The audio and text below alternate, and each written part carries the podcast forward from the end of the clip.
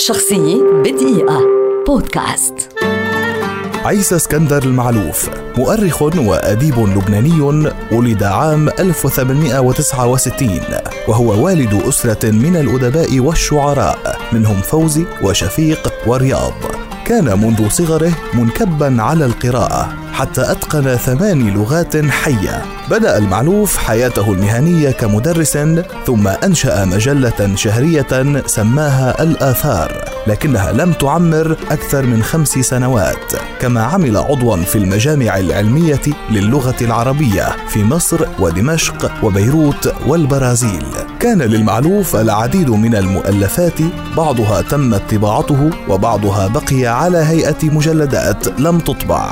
ومن أبرزها تاريخ الأمير فخر الدين الثاني المعلي تاريخ الأسر الشرقية لبنان واللبنانيون في مجلدين نوابغ النساء وغيرها. اهتم المعلوف بالمعاجم حيث ألف أو ساهم بشكل كبير في معجم الألفاظ العربية العامة والدخيلة وهو مرتب على حروف الهجاء وله مقدمة في اللغة العامية وآدابها وفنونها.